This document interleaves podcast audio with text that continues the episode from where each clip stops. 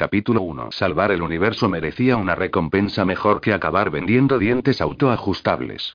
Esa era la opinión de Lera, y también la mía. Pero no la de Doralus, ni la de aquel burócrata del demonio llamado Reiken. Después de regresar a nuestro propio tiempo reclamamos los 500.000 argentales que nos correspondían a cada uno. Reiken había esperado en secreto que no regresásemos jamás, y desde luego, se había gastado hace tiempo nuestro millón en atenciones propias. Cuando nos vio aparecer en su despacho se quedó con la boca entreabierta, desconcertado. Pero los engranajes de su burocrática mente estaban bien engrasados y pronto entraron en acción. En efecto, tenéis derecho a la recompensa, dijo. Pero según vuestro contrato, los honorarios se reducirían a la tercera parte si Euclides sufría algún daño. ¿Qué contrato?, exclamó Lera. Nosotros no firmamos nada. La aceptación de la misión implicaba automáticamente la de todas las cláusulas del acuerdo. Reiken sacó de un portafolio un papel impreso en caracteres diminutos. La firma no era necesaria. Es lo que llamamos contratos de adhesión por hecho concluyente. Déjese de palabrería y griega. Aún no he terminado. Reiken sonreía abiertamente, agitando el papel al aire. El caso es que Euclides no ha sido recuperado. Según nos informó el delegado de la Eternidad, la astronave fue capturada por una raza alienígena, sufriendo un destino incierto. De acuerdo con la cláusula séptima, eso significa la pérdida total de la recompensa. Canalla. Lera se abalanzó sobre él. Voy a matarle. Reiken accionó una pantalla de fuerza, y Lera rebotó contra la burbuja de energía que rodeaba su escritorio. El funcionario miró provocadoramente a mi socio, sabiéndose seguro desde su refugio. Pero no somos tan perversos como para eso. Habéis arriesgado vuestras vidas, y merecéis un premio. Aunque legalmente no estamos obligados a ello, que quede claro. El gobierno es generoso con quien lo merece. Reiken sacó de un cajón del escritorio un talonario de cheques semirrígidos. Con un lápiz electrónico pulsó el casillero reservado a las cifras. 15.000 argentales cada uno, y libres de impuestos. Menudo pico, ¿eh? En algún momento, Reiken tendría que desactivar la burbuja para hacernos entrega de los cheques. Lera esperaba con ansiedad ese instante para estrangularle. Yo no iba a impedírselo. Transmitiré la orden de pago a vuestra cuenta personal. Reiken, intuyendo nuestros propósitos, no se arriesgó a bajar la burbuja, e introdujo los cheques en una rejilla del ordenador. Habéis hecho un buen trabajo, chicos. Os felicito. Dos guardias de seguridad nos acompañaron a la salida antes de que tuviésemos tiempo de replicarle. Entre aquel encuentro y el día de hoy ha pasado ya un año. Las supernovas llevan todo este tiempo sin aparecer, aunque todavía no sabemos por qué. Tal vez nuestro regreso tranquilizó a los intercesores del DANE, que dieron marcha atrás a su descabellado proyecto de trasvase de energía. Y todo por 15.000 miserables argentales. No hay justicia. Había soñado una vida opulenta al lado de Doralus, presidiendo alguna de sus intercompañías. Él me había prometido ser su enlace con la Confederación, pero sus promesas eran tan falsas como la palabra de Reiken. Añádase que Doralus guardaba rencor a Lera por haberse colocado en el bando contrario durante la guerra en la Eternidad, cuando el triunvirato encabezado por el magnate desbancó del poder al gobierno legítimo. Lera había huido con las tropas de la resistencia al Endabel, pero al final, los dos acabamos en una granja de reorientación para enfermos mentales, raspando excrementos del suelo. Nemael intercedió por nosotros y consiguió sacarnos de allí, en contra del parecer de su padre, al que no se le dio la menor intención de intervenir en nuestro favor. Cuando la Eternidad irrumpió en el siglo XXV, Doralus decidió que no necesitaba intermediarios para negociar con la Confederación. Nemael, a título personal, nos consiguió un puesto en una empresa de alimentación de su padre, pero el trabajo burocrático no está hecho para nosotros. Mi relación con Nemael, por otra parte, fue enfriándose poco a poco. Ella estaba demasiado ocupada atendiendo los negocios de su progenitor, cada vez nos veíamos menos, en fin, creo que ella había dejado de encontrarme interesante. Después de aguantar 2 meses despachando papeles en una triste oficina, mi socio y yo pensamos que nuestros traseros ya se habían acorchado bastante. Así que, antes de arriesgarnos a que perdiesen toda su sensibilidad, recuperamos nuestro viejo carguero y volvimos a lo nuestro. A lo único que sabíamos hacer. Una de las pocas promesas que Reiken cumplió fue reparar los motores de Poderosa. Si bien los mecánicos de la Confederación no se habían esmerado demasiado en los arreglos, la nave todavía podría aguantar unos años si no la sometíamos a muchos trotes. Huelga decir que este era un deseo un tanto ilusorio. Como decía al principio, haber salvado el universo no merecía que acabásemos vendiendo dientes autoajustables. El sector del transporte independiente está por los suelos, hay que aceptar cualquier encargo para poder sobrevivir. Por si fuese poco con eso, Mave Goda, nuestro viejo enemigo, había intervenido para fastidiarnos el negocio. Ahora era un tipo muy poderoso. Si su fortuna ya era grande antes de que emprendiésemos nuestro viaje temporal, la aparición de Doralus y su tinglado futurista en el siglo XXV lo había convertido en un multimillonario podrido de dinero. No fue casualidad. Doralus era consciente de que Mave Goda y Ludosen serían vitales para el desarrollo del imperio financiero de la familia Doralus. Ayudando a sus antepasados, se estaba ayudando a sí mismo. Doralus no era tonto, sabía muy bien a qué personas debía acudir para unir sus fuerzas. Había formado un consorcio de empresas en las que además de las suyas entraban Ludosens, Danon asociados y media docena de pequeñas industrias de escasa importancia, pero que el viejo deseaba ayudar por los mismos motivos que le habían movido a asociarse con Ludosens. Doralus invertía sobre seguro, no arriesgaba un argental en una empresa que fuese a irse a pique en un par de años. Por cada 10 pavos que invertía, recogería 20 veces más. Con estos antecedentes, no resulta extraño que Doralus y los que le rodeaban se transformasen en poco menos de un año en el primer consorcio industrial de la Confederación. Desde luego, no todas las intercompañías resultaron favorecidas. Y aunque el gobierno no deseaba intervenir en los negocios de Doralus debido a las generosísimas aportaciones subterráneas que obtenía, suficientes para comprar un planeta habitado solo por políticos, lo cierto fue que el presidente Zenia no pudo desoír las advertencias de influyentes sectores de la industria, que al finalizar la guerra de Telura le habían ayudado a alzarse con el poder y que ahora no podía abandonar a su suerte. Todo el mundo sabía que Doralus estaba practicando competencia desleal. No era lícito utilizar información acerca de acontecimientos que aún no habían sucedido para lucrarse en perjuicio de las demás empresas. La irrupción de la eternidad en el siglo XXV no fue un acontecimiento que afectara solo a la especie humana. Trillines, arvinios, rudearios y narolianos también estaban interesados en controlar una información que abarcaba nada menos que 5 siglos en el futuro. Las repercusiones en la industria serían imprevisibles, y si bien era innegable que se producirían grandes avances técnicos, estos conocimientos podrían ser utilizados para el desarrollo de nuevas armas. A nadie le interesaba una escalada armamentista que consumiera los recursos de los gobiernos. Permitir que la información que atesoraba la eternidad estuviese al alcance de los particulares significaría que cualquier industria podría fabricar armas de un poder destructivo terrorífico. La conferencia de Flangas volvió a reunir, y esta vez con carácter permanente, a los embajadores de las 5 potencias galácticas. La eternidad quedaría bajo la jurisdicción de la conferencia, que se encargaría de dar a los bancos de datos el uso que estimase conveniente. En teoría, esta decisión abarcaba a Doralus como a cualquier otro empresario. Pero Doralus no fue tan estúpido para abandonar la eternidad sin llevarse una copia de todo lo que le pudiese ser útil. En resumidas cuentas, la conferencia de Flangast, al prohibir el acceso del sector privado a información del futuro, solo sirvió para beneficiar a Doralus. Las mismas intercompañías que ayudaron al presidente Zenia a subir al poder, ahora se sentían estafadas y le retiraban su apoyo. El gobierno de Dricón atravesaba por uno de sus momentos más críticos. Y en mitad de esta vorágine, había un hombre que aguardaba silenciosamente su momento. Un hombre que había traído la desgracia para muchas familias, y que sin embargo, volvía a resurgir como la mala hierba, dispuesto a desbancar al frágil y pusilánime Zenia. Eos Biln. Hacía 10 meses que el expresidente había salido de la cárcel. Un indulto concedido de mala gana por Zenia, presionado por su propio partido, consiguió que Biln pasase a la sombra tan solo 2 meses, durante los cuales disfrutó de todo tipo de lujos y comodidades. Este sujeto había anunciado su propósito de presentar su candidatura a las próximas elecciones presidenciales. Y aunque cueste creerlo, no le faltaban partidarios. El hombre que había desatado una guerra fratricida en la Confederación tenía todavía la cara dura de decir que había sido víctima de una conspiración de generales corruptos, vendidos al poder de reaccionarios teluranos. Su discurso era el mismo de siempre, pero algo hacía pensar que Biln también estaba jugando sobre seguro. Y por ello su victoria, si se producía, sería doblemente peligrosa.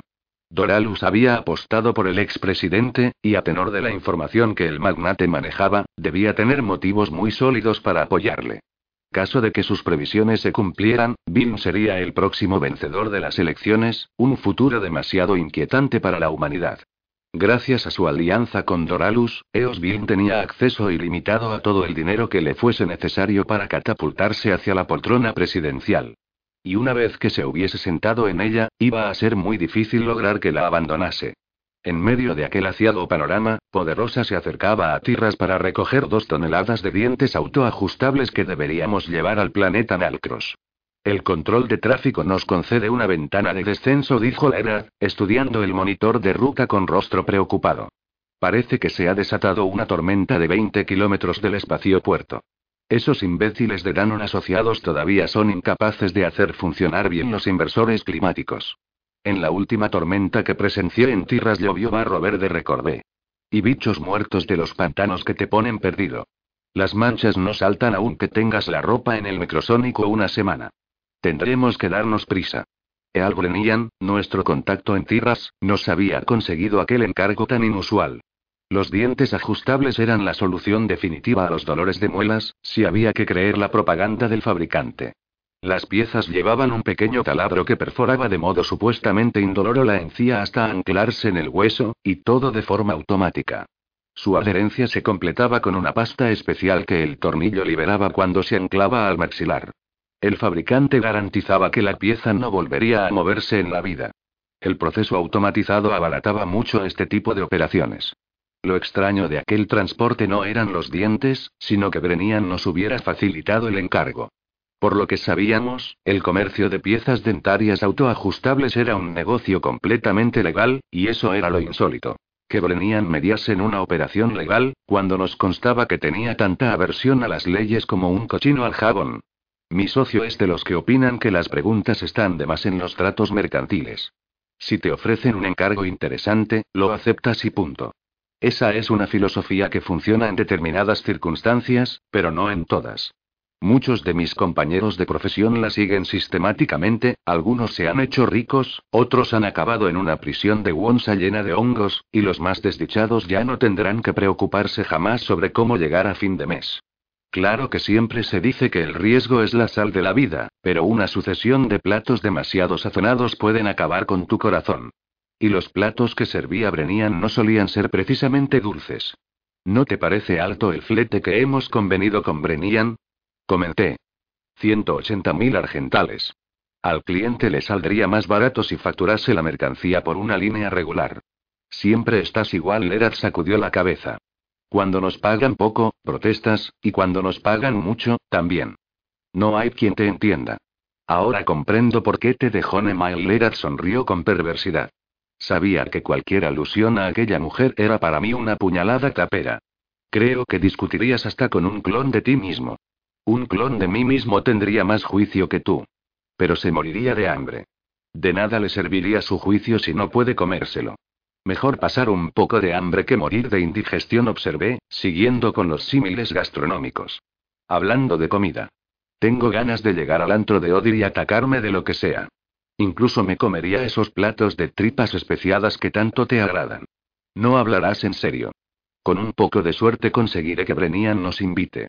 El muy puerco está forrado. ¿Sabes que ha conseguido la distribución clandestina de semiconductores de quinodio a los rudearios? En una sola operación obtuvo 500.000 limpio. La policía le acabará cogiendo. Su buena fortuna no le va a durar siempre. Llevas diciendo lo mismo desde que conocemos a Brennan, y de eso hace ya 5 años. A este paso, algún día lo encontraremos dirigiendo alguna división comercial de Danon asociados. No estaría mal, Lera. Así lograríamos que nos pagase lo que Danon nos debe del viaje a Dir. Mi socio se frotó la barbilla, pensativo. Brennan mencionó que habían cambiado al delegado de la compañía. Mal asunto. Eso reduce nuestras posibilidades de cobro. ¿Por qué? Me encogí de hombros. Yo creo que con Toe Morisán fuera de Tirras, será más fácil que nos paguen. Recuerda que Toe nos contrató a título particular.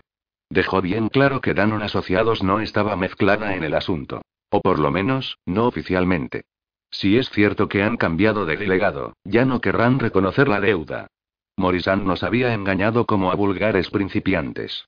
Nos contrató para realizar un transporte de material militar durante el conflicto de Telura, haciéndonos creer que el pago del flete estaba garantizado por una aseguradora de prestigio que luego resultó ser una empresa fantasma, con un capital total de 90 argentales con 50. Nuestros intentos de cobrarle a Morrison a través del servicio jurídico del sindicato habían sido infructuosos. Agarrar a Morrison era como intentar coger a un esturión alado en los rápidos de Tirium. Cuando llegamos al espaciopuerto de Tirras, el parte meteorológico preveía una furiosa lluvia de barro verde sobre la ciudad dentro de 2 horas, 54 minutos y 12 segundos. Yo no me dejaba impresionar por este tipo de pronósticos pretendidamente exactos. Los meteorólogos de Tirras se equivocan tanto como los de cualquier otro planeta de la Unión.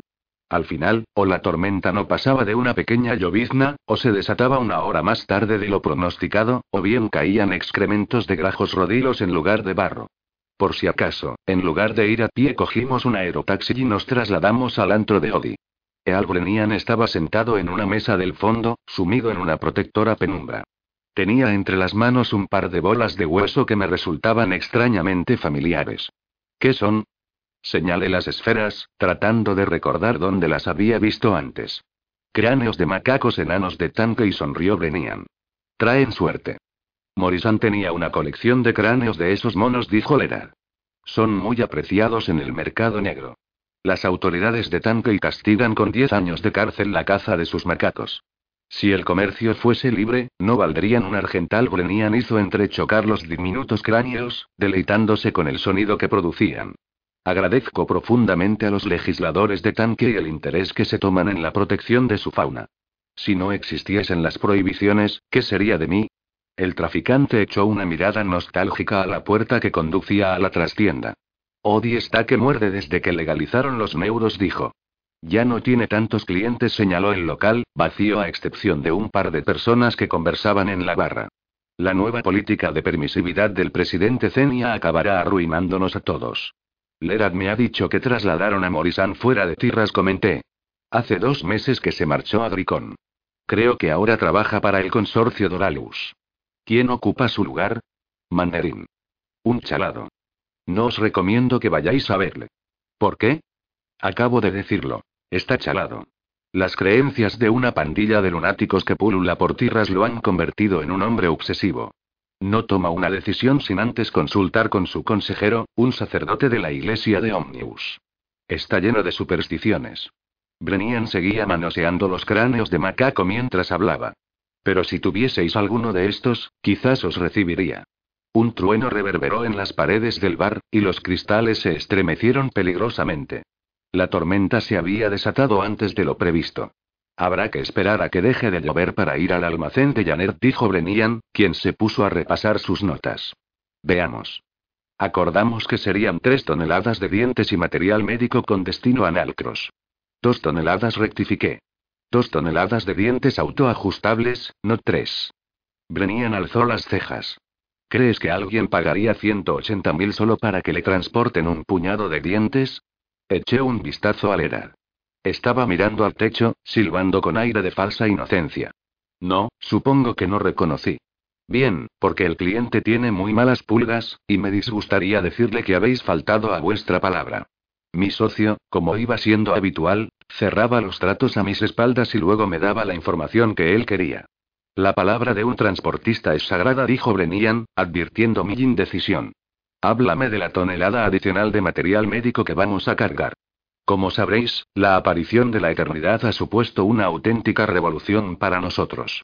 Comerciar con tecnología del futuro está prohibido, pero yo opino que es injusto que los gobiernos se reserven en exclusiva adelantos que podrían beneficiarnos a todos si se distribuyesen libremente. No tienen derecho a privarnos de, al grano. Está bien. Brennan se guardó los cráneos de macaco y pidió una cerveza al camarero. En el siglo 30 eran habituales, quiero decir, serán habituales las operaciones de organogénesis. Me armo un lío con los tiempos verbales cada vez que hablo de la eternidad. No asimilo bien el hecho de que personas que no nacerán hasta dentro de 5 siglos, se hayan trasladado al presente y estén viviendo junto a nosotros. Imagínate el tiempo como una película, dijo Lera, saliendo de su prudente mutismo, y a nuestro siglo, el XX sube, como si solo ocupase una secuencia. El siglo 30 aparece en una posterior, pero algunos de los actores que aparecen en esa secuencia han conseguido que retroceda la película y se han metido en nuestra escena. Muy pedagógico, dije con acritud. Ya hablaremos más tarde tú y yo de películas. Tu socio hizo un buen trato conmigo, me replicó Brennan. La organogénesis no tiene nada que ver con toda esa mierda de los neuros, os lo aseguro. ¿Sabías que Doralus tiene un miembro regenerativo? Perdió la pierna derecha a los 70 años en un accidente, y ninguna de las prótesis que le implantaron dio resultado. Hasta que le pusieron un geneimplante. La primera vez que lo oigo dije. Pues es verdad. Son como la cola de una lagartija. Si los cortas, vuelven a crecer. ¿Qué hay de malo en venderlos? Muchos pacientes os lo agradecerán. No se murmuré. Creo que, Lera me contó que estáis pasando una mala racha. Goda ha presionado al sindicato para que no os den trabajo. Tal como lo planteas, no parece un mal negocio, pero, déjate de peros, me intervino Lera. Tenemos que aceptar el trabajo, tú lo sabes. Estamos sin blanca y con los tanques de la nave casi vacíos. Con lo que nos queda no podremos llegar al próximo puerto. Si rechazáis este trabajo, difícilmente podréis conseguir encargos en Tirras, nos advirtió Brennan. Conozco a muchos transportistas como vosotros que están dispuestos a cubrir la ruta. Antes de aceptar quiero echar un vistazo a los contenedores, dije. Podrás ver únicamente los de los dientes. Los demás van sellados al vacío, y si los abres, los geneimplantes se contaminarán con los microbios del aire. Una sola de esas cajas vale una pasta. ¿A qué viene tanta desconfianza? Me preguntó Lera. Brennan no nos va a engañar. Podemos confiar en él. La tormenta había cesado. El lodo verde y espeso cubría la calle como una alfombra, salpicado de pequeñas motas negras. Eran los cadáveres de insectos aspirados por un tornado en alguna remota zona pantanosa, traídos a la ciudad por obra de los peculiares flujos atmosféricos de Tirras. Antes confiaría en la palabra de nuestro presidente, ironicé. Pero supongo que no tenemos dónde elegir. Brennan pidió al camarero unos protectores para el calzado y salimos al lodazal. Sin embargo, los protectores no impidieron que nos manchásemos hasta las pestañas del barro que goteaba de las cornisas. Y por si fuera poco, el condenado lodo olía peor que los pies de Lera después de una semana sin lavarse. Por fortuna, el almacén de nuestro cliente se encontraba a 2 manzanas del bar. La tormenta se alejaba con la misma rapidez que había llegado. Los primeros robots limpiadores ya habían salido a la calle para retirar el barro. Debían actuar con celeridad antes de que el lodo se solidificase y hubiese que quitarlo con martillos neumáticos. En cuanto llegamos al almacén nos metimos bajo el microsónico y eliminamos de nuestras pestañas los restos de barro antes de que se pusiese duro. El cliente, un drillín de mirada serena, nos esperaba con el cargamento apilado cerca de la salida. Un transporte oruga aguardaba fuera. Janer, puedes empezar a cargar los contenedores en el oruga, dijo Brennan. El drillín pulsó un botón de su aparato de control remoto, y media docena de robots porteadores empezaron a llevarse cajas al vehículo. ¿Podría ver lo que contiene uno de esos contenedores? Pedí a Janer. Implantes de primera calidad, dijo el drillín. Los echarías a perder si abrieses la tapa. Pero si quieres, puedo haceros una demostración. Flexionó los dedos, como si los tuviese entumecidos. Brennan, dame un cuchillo. El traficante le tendió una hoja de 15 centímetros de longitud, que desplegó con un chasquido metálico. Aquí tienes. El drillín posó su mano izquierda encima de una mesa, mientras con la otra sujetaba el cuchillo. ¿Pero qué vas a hacer? Exclamé. Tranquilo, me dijo Brennan. A Janer no le va a pasar nada. Con un rápido movimiento, la hoja seccionó de un tajo el dedo meñique del drillín. A pesar de la importancia de la herida, no manó una sola gota de sangre. Janer ni siquiera se estremeció. No entiendo por qué has hecho esta estupidez, le dije. ¿Qué clase de rito macabro es ese? Todo mi brazo izquierdo es un geneimplante, contestó el drillín con calma, como si amputarse dedos fuese un pasatiempo que ejercitase habitualmente. Puedo cortármelo y volverá a crecer dentro de un par de semanas. Pero disculpad que no lo haga. No me puedo permitir el lujo de quedarme 15 días sin él. El drillín tiró a la basura su dedo meñique y me enseñó la mano. El punto del corte se había cubierto de una costra negra que taponaba la herida. No os preocupéis. El dedo volverá a crecerme dentro de unos días. Janer, muy ufano, se alejó para supervisar las operaciones de carga en el vehículo oruga. ¿Qué opinas ahora, Mel? Sonrió Brennan. ¿Verdad que es una maravilla? Sé de alguien a quien aconsejaría un geneimplante de cabeza, respondí, mirando a Lera. Por si un día la pierden en un accidente.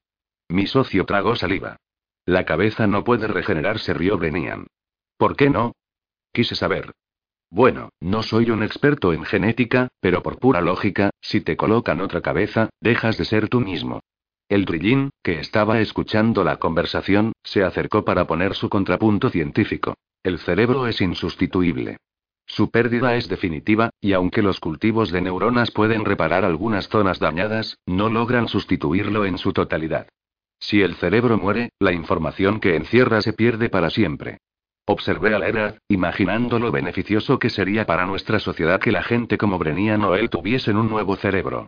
Por desgracia, la organogénesis no hacía milagros. Los robots finalizaron las operaciones de carga y el vehículo Orugas se puso en marcha rumbo a los muelles del espaciopuerto. El Drillín nos pagó el flete acordado y Brennan recibió su comisión. Ambos nos juraron que no tendríamos ningún problema con las autoridades del planeta Nalcros. Brennan se había encargado de arreglar nuestros papeles, lo que significaba que algún funcionario de aduanas miraría hacia otro lado si un rayo inspector sondeaba las bodegas de Poderosa y descubría los geneimplantes. En el camino de regreso a nuestra nave pasamos por delante de una iglesia. Recordaba haberla visto hace más de un año, pero la última vez que estuve en aquel barrio, la iglesia tenía un aspecto ruinoso y sucio. En cambio ahora, la fachada estaba recién pintada, las vidrieras de colores resplandecían con luz propia, y una música celestial emanaba a la calle por un circuito de altavoces perfectamente disimulados entre los árboles, invitando a los feligreses a la oración. Mira, Lera, señalé al edificio. ¿No te resulta conocida esta iglesia? Ahora que lo mencionas, creo que sí. Lera frunció el ceño. Esta música es insoportable. Larguémonos. Espera. Vamos a echar un vistazo ahí dentro. El Oruga ya habrá llegado al muelle de carga. Tenemos que abrir las bodegas y poner en marcha las cintas transportadoras. Por retrasarnos un par de minutos no va a pasar nada. Lera accedió a regañadientes. El interior de la iglesia llamaba la atención por su pulcritud. Bancos, suelo, imágenes, todo brillaba en impoluta armonía. Algo que no cuadraba con los recuerdos de mi última visita. Muy bonito. Bien, ya la has visto. Ahora, Lera, mira ese hombre que está junto al altar. Un individuo de barba recortada vestido con una túnica gris estaba disponiendo ornamentos religiosos sobre el altar. Es un sacerdote. ¿Y qué? Es el padre Rect. Narfidias nos lo presentó el día que visitamos su iglesia. ¿Te acuerdas ahora? Por el gesto de mi amigo, supe que se acordaba perfectamente de él. No he venido a Tirras a escuchar sermones, rezongo. Yo me marcho. No quiero tener nada que ver con este grupo de iluminados. Pero el padre Rect ya nos había visto, y se dirigía a nuestro encuentro a pasos acelerados. Los caminos de Omnius son inescrutables. Exclamó el sacerdote, alzando los brazos. No, por favor, murmuró mi socio entre dientes. Meldiven y Lera, ¿verdad? Es un placer que hayan venido a visitarme. Bueno, en realidad pasábamos de casualidad, comenzó Lera. Han cambiado muchas cosas desde la última vez que estuvimos aquí, dije a Rect. La iglesia no parece la misma. Sí, es cierto. Hace un año el templo estaba amenazado de muerte. Danon asociados quería derribarlo para construir una planta procesadora de ganado. Bandas de delincuentes enviadas por la compañía nos destrozaron la iglesia para obligarnos a vender. Pero ahora Rect inspiró con satisfacción, se ha alcanzado un nuevo equilibrio. ¿Qué clase de equilibrio? Tenía interés en saber cómo se las habían ingeniado para obligar a ceder a la compañía. Rect nos hizo pasar a su despacho. El nuevo delegado de Danon se está mostrando receptivo a nuestras peticiones. Gracias a su ayuda hemos podido adecentar la iglesia, e incluso añadir unas cuantas mejoras. Quizás sea una pregunta indiscreta, pero ¿cómo han conseguido ese cambio de parecer? Una planta de galario produce, pero una iglesia no. Danon no se distingue por sus obras de caridad. Meldiven, las intercompañías no están dirigidas por máquinas, sino por hombres. Manedín tiene una acusada sensibilidad espiritual, reconoció los errores de su predecesor y afortunadamente ha sabido corregirlos. Entonces no durará mucho en el cargo, vaticinó Lera. Al contrario. Danon Asociados está muy satisfecha con su gestión, y le ha garantizado que le mantendrá en el cargo como mínimo 5 años más.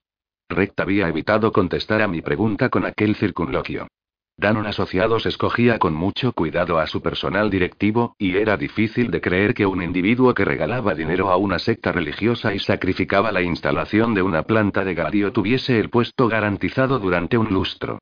A menos que la compañía obtuviese algún beneficio oculto por ese extraño entendimiento. La única sensibilidad que conozco en los ejecutivos de Danon es la que experimentan hacia el dinero, dije. Las riquezas son un goce temporal. Solo el espíritu es eterno. Rect alzó los ojos al techo, como si mirase a través de una invisible ventana al infinito. La materia es relativa, se degrada, sucumbe a la segunda ley de la termodinámica. El alma no es materia ni energía. Su naturaleza es atemporal, porque participa de la fuerza primigenia que lo creó todo. Muchas personas están comprendiendo la verdad y abrazan nuestro credo para participar en la esencia de Omnius. Lamentablemente, en nuestra generosidad por expandir la fe hemos admitido en nuestro seno a malos sacerdotes. Como derno vanís en la boca de Rect se frunció en un gesto de amargura. Un renegado frívolo y materialista que, Lera bostezó, mostrando deliberadamente su desinterés por la charla. Pero Rect necesitaba mucho más que un bostezo para frenar su perorata. Háblenme del experimento de Ocedre, pidió el sacerdote, cambiando súbitamente de tema. Fue un fracaso, gruñó Lera. Un fiasco. ¿Satisfecho? Eso ya lo sé. Pero ustedes lo presenciaron. ¿Qué sintieron? Cuéntenmelo, por favor. Me sentiría muy complacido si me honrasen con su testimonio. Como sabe, expliqué, Ocedre pretendía crear materia a partir de la nada y reproducir un nuevo génesis. Pero algo falló, y en lugar de eso, surgieron unos seres globulares que absorbían energía. Esos seres son los que, según la historia, aparecerán dentro de 4 siglos y destruirán el universo. ¿Qué aspecto tenían? Una especie de globos o esferas de luz. Brillaban con mucha intensidad. Eran bellos. Sí, se puede decir que en cierta forma lo eran. Combine, siempre que no nos paremos a pensar en lo que son capaces de hacer. Se cree que el experimento de Ocedre abrió una puerta hacia el universo de los seres globulares, aunque esto todavía es una hipótesis. Supongo que su religión habrá llegado a otras conclusiones. Lerad me miró con irritación por dar conversación al padre Rect, en lugar de cortar la charla por lo sano. Las tenemos, pero temo que las considerarían supersticiones manicueas de la época precolonial. Rect fijó sus ojos en los míos, una mirada profunda y sostenida. Traté de poner la mente en blanco. No tenía intención de que ningún telépata explorase mis pensamientos. Se nos ha hecho tarde, me levanté, incómodo. Ya deberíamos estar a bordo de nuestro carguero. Tengo algo para ustedes. Rect se frotó la barba. Lerad negó con la cabeza. Ya hemos perdido demasiado tiempo, amigo. Es un mensaje. ¿De quién? De alguien que conocen. Rect sonrió. Narfidias Mosna. Sabía que cometíamos un error entrando aquí. Furioso, Lerad se encaminó a la puerta. ¿No quiere oír lo que dice el mensaje? No. Mi socio salió del despacho dando un portazo. El padre contempló con pesadumbre la puerta cerrada. Una persona impulsiva. Verá, padre, el nombre de Narfidias quizás sea muy apreciado por usted, pero para nosotros es sinónimo de problemas. Me dirigí a la salida. Meldiven, no se vaya todavía. ¿Es que no siente curiosidad por saber el contenido del mensaje? Sí que la sentía. Pero mi sentido común me ordenaba que saliese de aquella habitación cuanto antes y corriese hacia la seguridad de nuestra nave. Abrí la puerta del despacho. Narfidias me lo transmitió hace 2 meses. Rect no iba a permitir que me marchase sin contármelo. Estaba dispuesto a chillármelo al oído si era necesario. Está bien, me rendí. ¿Cuál es ese mensaje? Advertí que los músculos faciales del sacerdote se distendían. Dice textualmente: recoged a la criatura. Capítulo 2. Narfidias se las había ingeniado para entrometerse de nuevo en nuestra vida. El método elegido en esta ocasión era un tanto peculiar. En vez de ponerse en contacto con nosotros, como sería lo más lógico, nos hacía llegar el mensaje por intermedio del padre Rect. No tenía mucho sentido, aunque tratándose de Narfidias, aquel comportamiento no era una gran sorpresa. Todo era demasiado confuso para nosotros. Empezando por el autor del mensaje. ¿Dónde estaba ahora Narfidias Mosna? Se supone que ya habría llegado al cúmulo extragaláctico Sigma Yuntahar. Y allí pasaría el resto de su vida hasta que un edema pulmonar acabase con él a la edad de 140 años. Eso es lo que nos explicó Rodeval en la cripta donde conservaba su cadáver. Pero estábamos en el siglo XXV, no en el XXX, y en este presente, Narfidias todavía seguía vivo. Si suponíamos que el futuro no estaba predeterminado, cuestión en la que los físicos todavía no se habían puesto de acuerdo, el anciano podría perfectamente variar su conducta y regresar a Tirras para seguir atendiendo su iglesia junto al padre Rect. Este no nos había revelado de dónde recibió el mensaje. Quizás Narfidias lo envió desde Sigma Yuntahar, o quizás desde Tirras. ¿Quién podría saberlo? Ni a Lera ni a mí nos importaba un comino, si no fuera porque el viejo pretendía algo de nosotros. Y pese a que aún ignorábamos qué quería exactamente, mucho nos temíamos que iba a complicarnos sobremanera la existencia. ¿Por qué nosotros? Se lamentaba Lera. ¿Qué crímenes hemos cometido? ¿Acaso hemos sido recaudadores de impuestos en vidas pasadas para merecer este castigo? Deja de protestar y atiende a las patrullas de aduanas, le advertí. Nos acercamos al perímetro orbital de Nalcros. Lera descubrió una hebra de tabaco y apretó con rabia el mando de giro. Lo único que quiero es ganarme la vida honradamente. ¿Es eso un delito? Para mi socio, la palabra honradez tenía un significado ligeramente distinto que para el resto de los mortales. Olvidémonos del mensaje, sugerí. Olvidémonos de él, como si no lo hubiésemos escuchado. Pero sí lo hemos escuchado, Mel. En concreto, tú te quedaste a escucharlo. Te empeñaste en entrar a la iglesia, y allí estaba Rect, esperándonos. ¿Crees que podemos ignorarlo? ¿Crees que es así de sencillo? Una luz amarilla se iluminó en el panel de comunicaciones. Las patrulleras ya nos habían detectado. Es como creer que cerrando los ojos, va a desaparecer el monstruo que quiere devorarte, dijo Lera. O que se esfumarán los barrotes de la cárcel en la que nos meterán esas patrulleras, si detectan el cargamento de geneimplantes, le acusé. Pronto íbamos a saber si las garantías que Brennan nos había dado nos servirían de algo en Nalcros. De momento, la policía nos obligó a disminuir la velocidad y a situarnos dentro del alcance de sus escáneres de precisión. El ordenador de la nave patrulla estableció contacto con el nuestro y accedió a los registros de vuelo.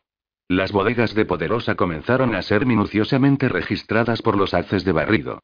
Tras un silencio interminable que se prolongó durante 5 minutos, el piloto de la nave de aduanas nos concedió vía libre. Confirmado cargamento de 3 toneladas de material médico con destino al hospital Tantras Nora. Se les concede permiso de estancia en Nalcros durante un máximo de 72 horas. Transcurrido este periodo, deberán solicitar un visado de residencia y abonar la correspondiente tasa en el negociado de comercio. Gracias por la información, amigo, dijo Lera. Pero no estaremos en Nalcros más de un día. Mejor, porque como deben saber, las elecciones en Nalcros se celebrarán dentro de 3 días y se restringirá el tráfico de naves. El policía nos facilitó, a cambio de una pequeña retribución que tuvimos que transferirle por anticipado a su cuenta, la concesión del permiso de despegue. Las autoridades confederales habían cursado órdenes estrictas para controlar el flujo de naves que quisiesen entrar o salir de Nalcros. Pero el gobierno local, bajo cuyo mando estaban las patrullas de aduanas, no parecía muy dispuesto a tolerar que la Confederación se inmiscuyera en asuntos de su competencia. El sol estaba a media altura en el horizonte cuando el tren de aterrizaje de Poderosa tomó contacto con la pista del espaciopuerto. La torre de control nos avisó que teníamos autorización para despegar dentro de 24 horas. Si nos retrasábamos, deberíamos someternos a un complicado trámite burocrático que demoraría nuestra partida varios días. Como habrás comprobado, Brennan no nos ha mentido, dijo Lera. Aquí todo son facilidades para nosotros. No acabo de entender qué interés tiene la Confederación en restringir el tráfico, comenté. La guerra de Telura acabó hace más de un año. Este tipo de medidas solo se justifican en caso de conflicto. Quizás teman el ataque de algún grupo terrorista antes de las elecciones. Pudiera ser, pensé. Pero la seguridad de cada planeta estaba encomendada, según establecían los tratados Olden, a las autoridades locales. Solo un peligro inminente de agresión justificaría que la Confederación interviniese. Nalcros estaba emplazado en un sector que no había registrado incidentes armados desde hacía siglos. El desarrollo de aquel mundo había estado exento de problemas desde el inicio de la colonización.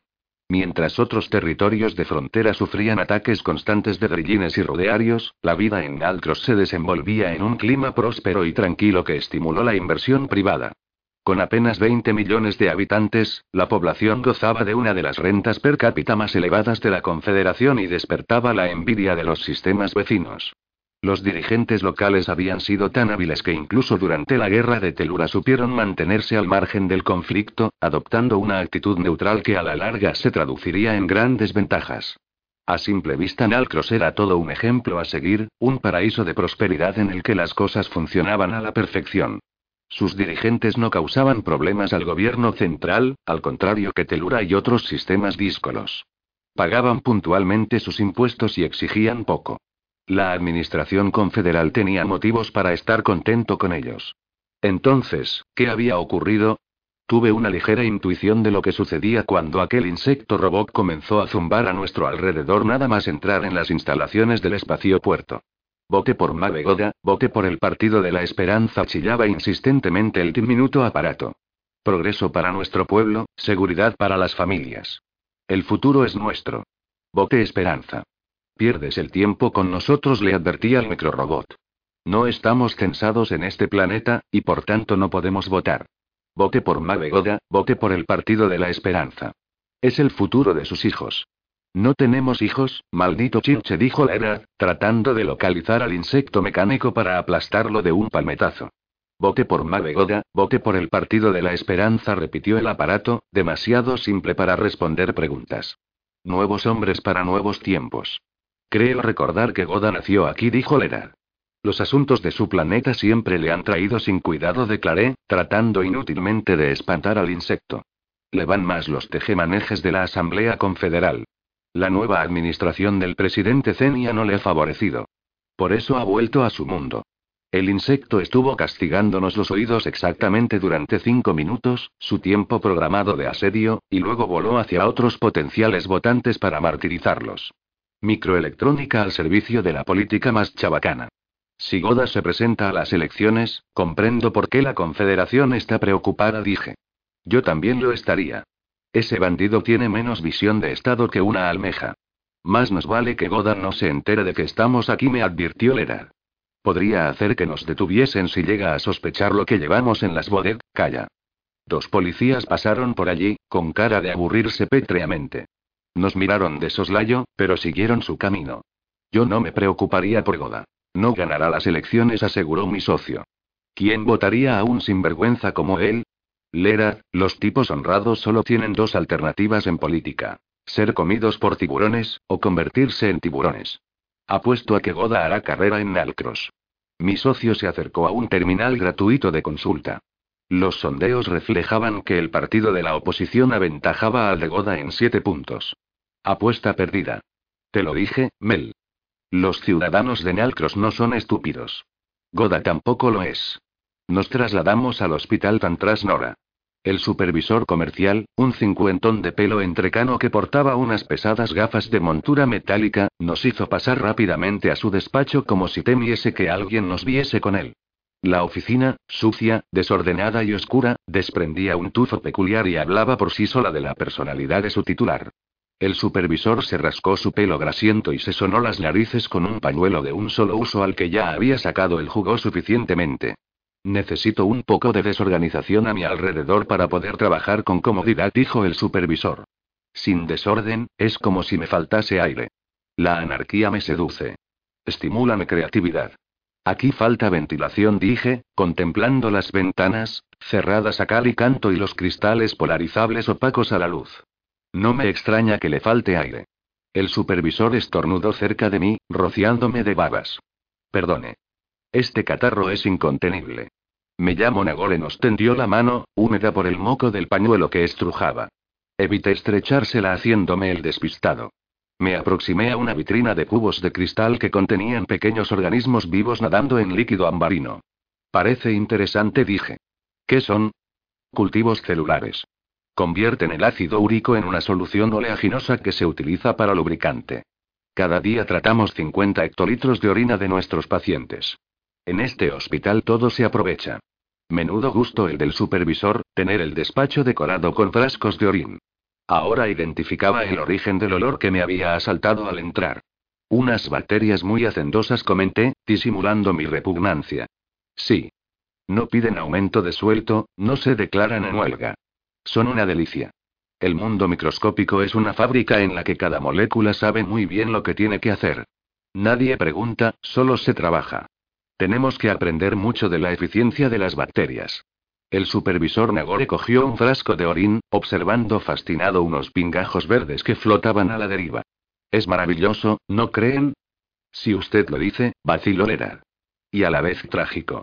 Porque toda esta perfección acaba convirtiéndose en basura tarde o temprano. La segunda ley de la termodinámica no tiene excepciones. Miré a Nagore con circunspección. Era la segunda vez en un día que oía mencionar el nombre de aquella ley. ¿A qué viene eso? Inquirí. El supervisor me observó por encima de los cristales de sus gafas polvorientas, como si fuese a embestirme con la vista. ¿A qué viene el qué? Lo que ha dicho de la segunda ley. Bueno, era un simple comentario. ¿Por qué de pronto todo el mundo comienza a hablar de la segunda ley? Insistí. ¿Qué tiene de particular? No sé a qué se refiere cuando habla de todo el mundo. Yo sí, afirmó Lera, cansado. La dinámica de la entropía es un tema que me atrae, comentó Nagore. ¿Qué quiere que le diga? ¿No será usted seguidor de la iglesia de Omnius? Pregunté. Bueno, verán, carraspeó Nagore. Sabía el motivo de aquella vacilación. A la mayoría de los científicos les incomoda confesar que abrazan alguna creencia religiosa, porque piensan que eso enturbia su imagen pragmática y les desmerece a los ojos de sus colegas. Verán, pronto se celebrarán las elecciones y, en fin, ya estoy harto de que los políticos nos engañen. Había pensado votar esta vez por alguien como Derno Vanisen. Comparto con él ciertos puntos de vista acerca del mundo que nos rodea. El supervisor devolvió el frasco de orina a la vitrina, y para reforzar sus argumentos, añadió. Va el tercero en las encuestas. El padre Rect se había referido a Derno Vanisen como un renegado de la iglesia, un personaje frívolo y materialista. Que casualmente se encontraba en Nalcros. En mis oídos volvieron a sonar, como un murmullo lejano, las palabras de Narfidias Mosna. La casualidad no existe en este universo, todo tiene un porqué. Acción y reacción, causa y efecto. Aquel pensamiento me estremeció. Intercambié una mirada con Lera. ¿Éramos otra vez rehenes de los acontecimientos? Prefería no imaginar las consecuencias que se derivarían para nosotros, si estaba en lo cierto. El supervisor se quitó las gafas para limpiar la mugre de los cristales que le enturbiaban la visión. Tras unos segundos de búsqueda, y viendo que no encontraba ningún pañuelo limpio, yo no estaba dispuesto a prestarle el mío, desistió de su idea y se dejó caer en su sillón de madera, que crujió horriblemente. Nagore estaba muy lejos de alcanzar la asepsia que se supone deben hacer gala los profesionales de la medicina. Quizás por eso sus compañeros lo habían recluido en aquella cueva. Los pacientes podían cambiar de hospital si le veían deambular por los pasillos con la placa de supervisor prendida al pecho. Bien, ¿qué puedo hacer por ustedes? Su proveedor de Tirras nos contrató para un transporte de material médico. ¿Lo recuerda? Ah, claro que lo recuerdo. Después de media hora de charla, el supervisor caía en la cuenta del motivo de nuestra visita. Esos dichosos geneimplantes. ¿Dónde están? En las bodegas de nuestra nave, listos para ser descargados, contestó Lera, con un tono de resignación en su voz. Tratar con chalados y neuróticos debía ser nuestro sino. Los traeremos aquí en un contenedor del hospital, decidió Nagore. Hay mucha policía por las calles con motivo de las elecciones, y podrían detenerles. Nuestros transportes son más seguros. Tanto mejor para nosotros. Ya habíamos cobrado en Tirras el importe del flete, de modo que Nagore podía hacer lo que le viniese en gana con la mercancía. Era noche cerrada cuando el transporte del hospital salió del espaciopuerto con las 3 toneladas de dientes y formas semivivas en su interior. Respiré hondo en la pista mientras lo vi alejarse, y traté de no pensar en el uso que Nagore daría a los geneimplantes. El supervisor había llegado a decir que en su hospital se aprovechaba todo. ¿Se estaba refiriendo únicamente a la orina de sus pacientes? Aquello me puso enfermo. Necesito un trago, dije a Lera. Vayamos a tomar algo antes de marcharnos. Bueno, Lera consultó su crono. Todavía nos queda 1 hora para que la torre de control nos autorice el despegue. De repente, mi socio se quedó parado en mitad de la pista. Señalaba al cielo. ¿Qué infiernos es eso? Alcé la mirada. En el firmamento de Nalcros no había estrellas. En su lugar, un mofletudo rostro del tamaño de 4 lunas llenas nos sonreía. Mave Goda.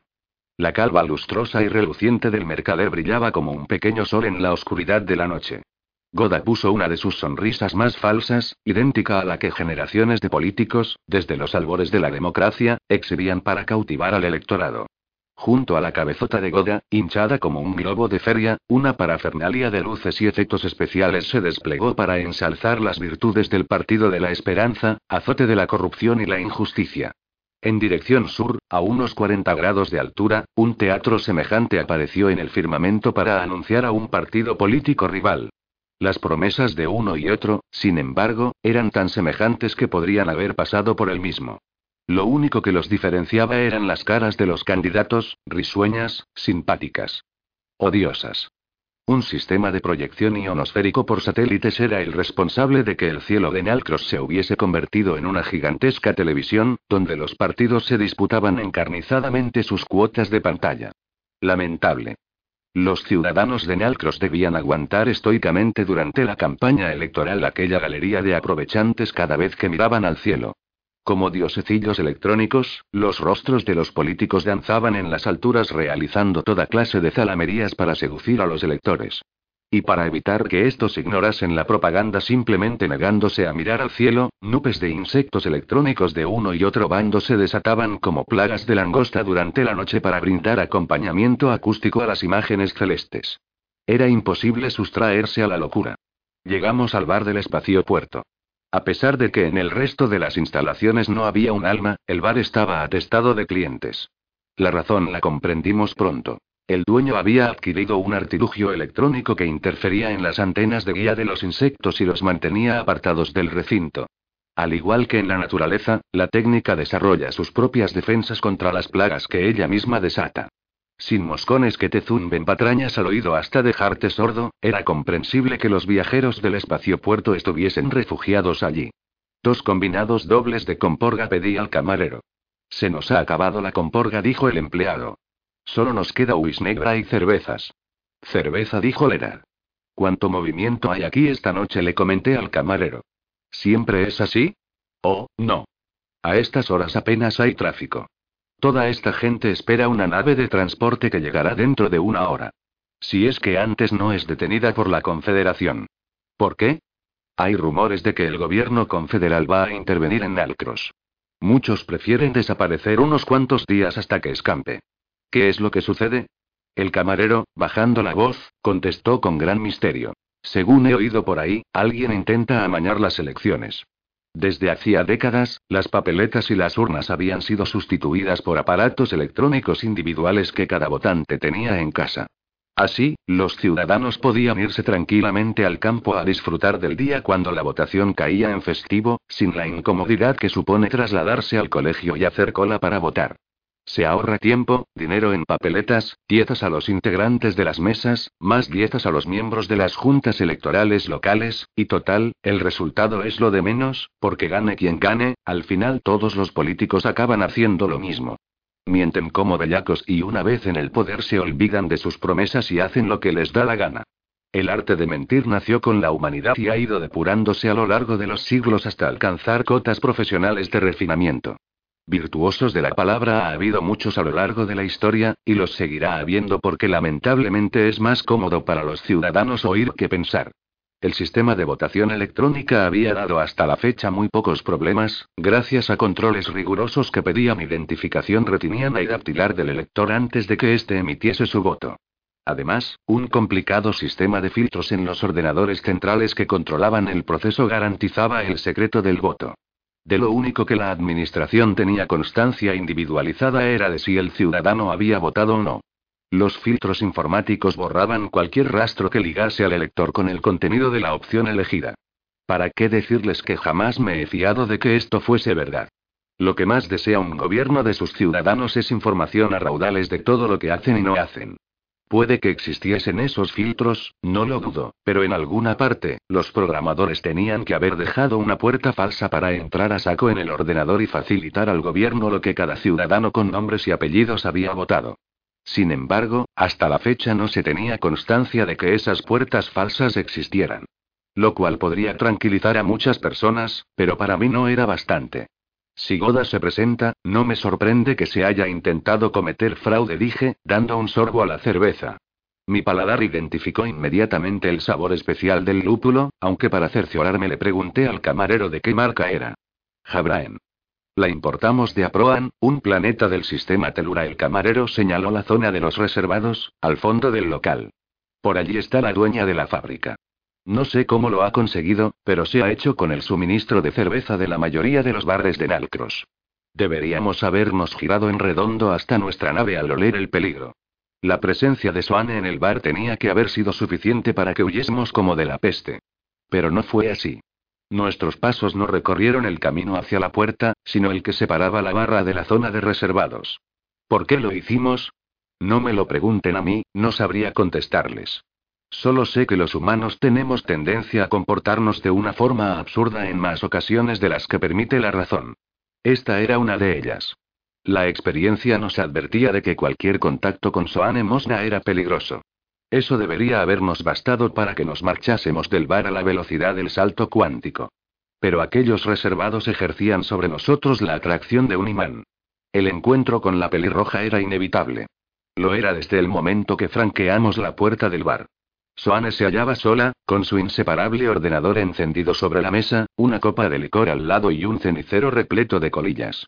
La mujer sostenía una conversación videofónica con un hombre de rostro acalorado. «Tienes que borrarlo todo», decía Soane, nerviosa, sin reparar en nuestra presencia.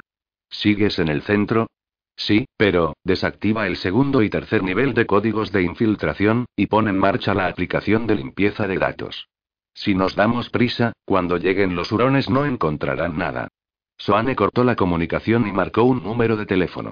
La voz amable y perfectamente modulada de un computador doméstico le respondió: «Lo lamento, señora, pero su esposo no ha llegado todavía. A las 12 de la noche y aún no ha llegado. ¿Le has dicho dónde estoy?» «Desgraciadamente, me ha sido imposible. Mis intentos para contactar con el señor Baenese han dado negativo, pero seguiré intentándolo». «Mientes».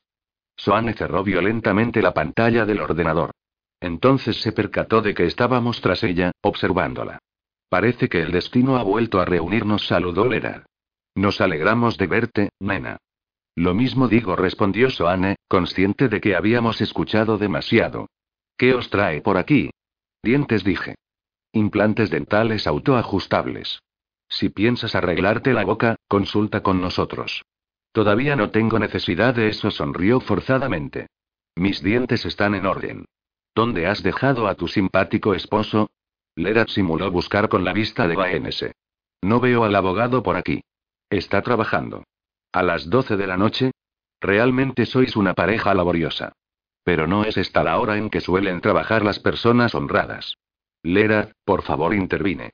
En una carpeta que había sobre la mesa vimos el membrete del comité electoral de Nalcros.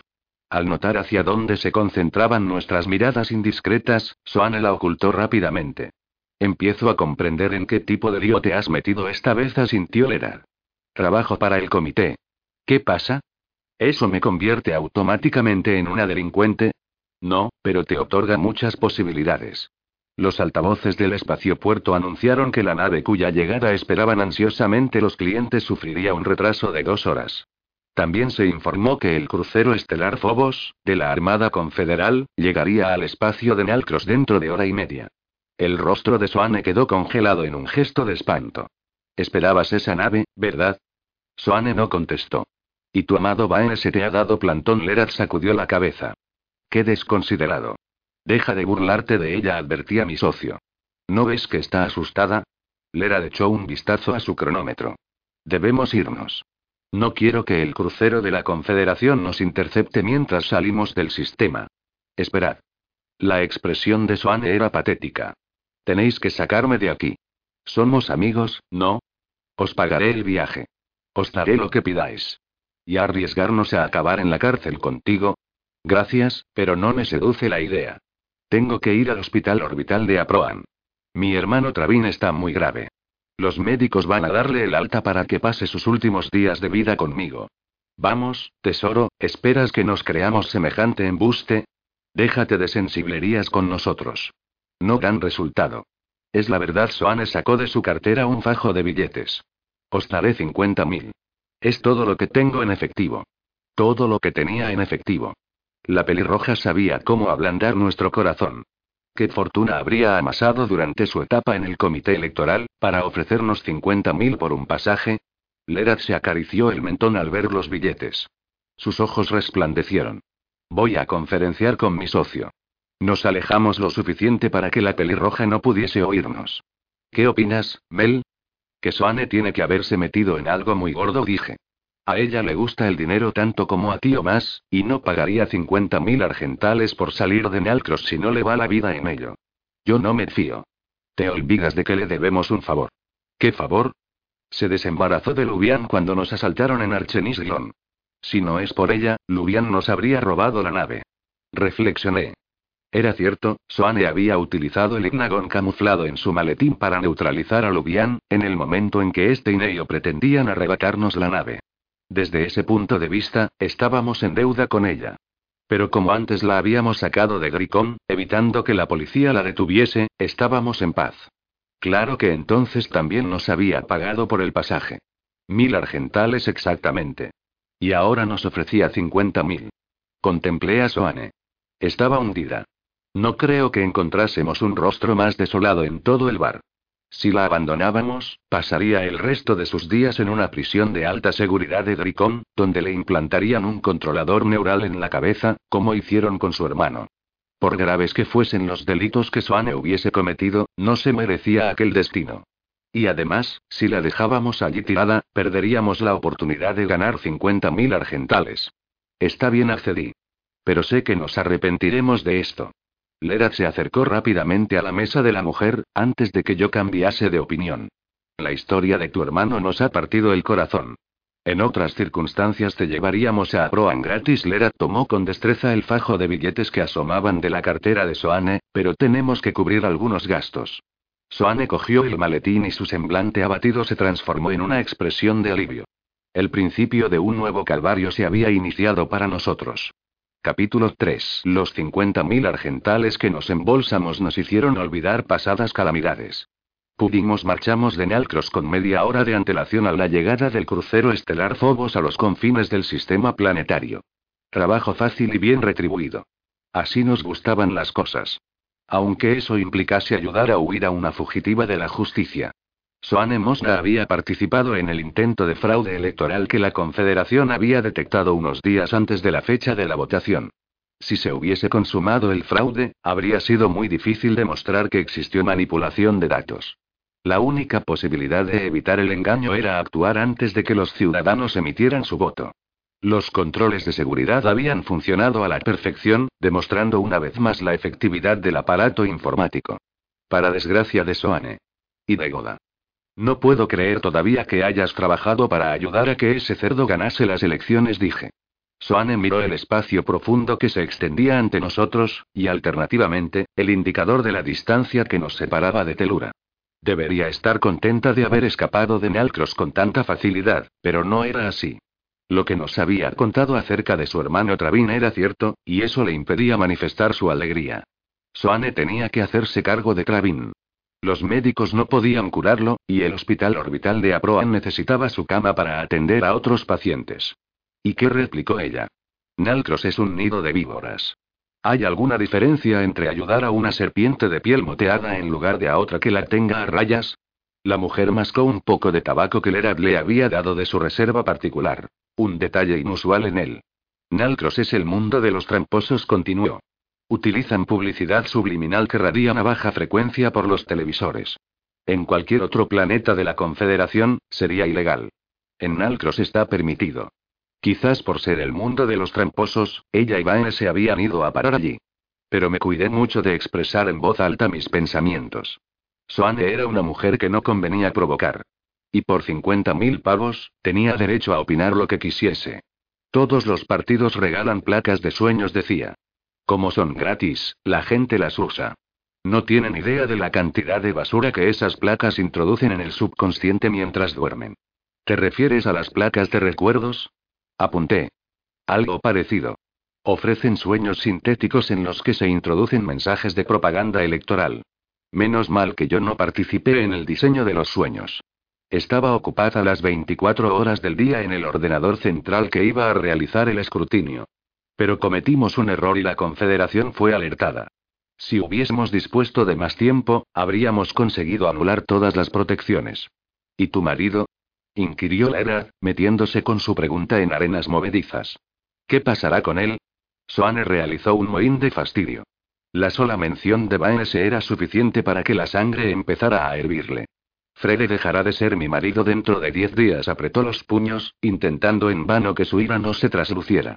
Nuestro contrato matrimonial expirará entonces, y no pienso renovarlo. Soane mascaba el tabaco con rabia. Más que saborearlo, estaba triturando la imagen mental de su cónyuge. ¿No vas a renovarlo? El picapleitos es un buen tipo, dijo Lera, socarrón. Quizás lo lamentes. Estoy segura de que se ha largado solo. Debía tener planeada su huida hace días. Puede que haya tenido alguna razón para actuar así, intervine, tratando de quitar hierro al asunto. Pero en mi interior sabía que Baenese era plenamente capaz de dejar a Soane en la estacada, mirando únicamente por su propia conveniencia. Llevábamos una semana sin hablarnos, comentó ella. Discutimos por el reparto de un dine, bueno, ¿qué importa el motivo? Discutimos. No pensaba que sería capaz de irse sin mí. Hasta la gente que mejor crees conocer puede sorprenderte, declaró Lera. De una sabandija como Frere deberías haber esperado cualquier cosa. Soane afirmó con un leve cabeceo. Disculpadme.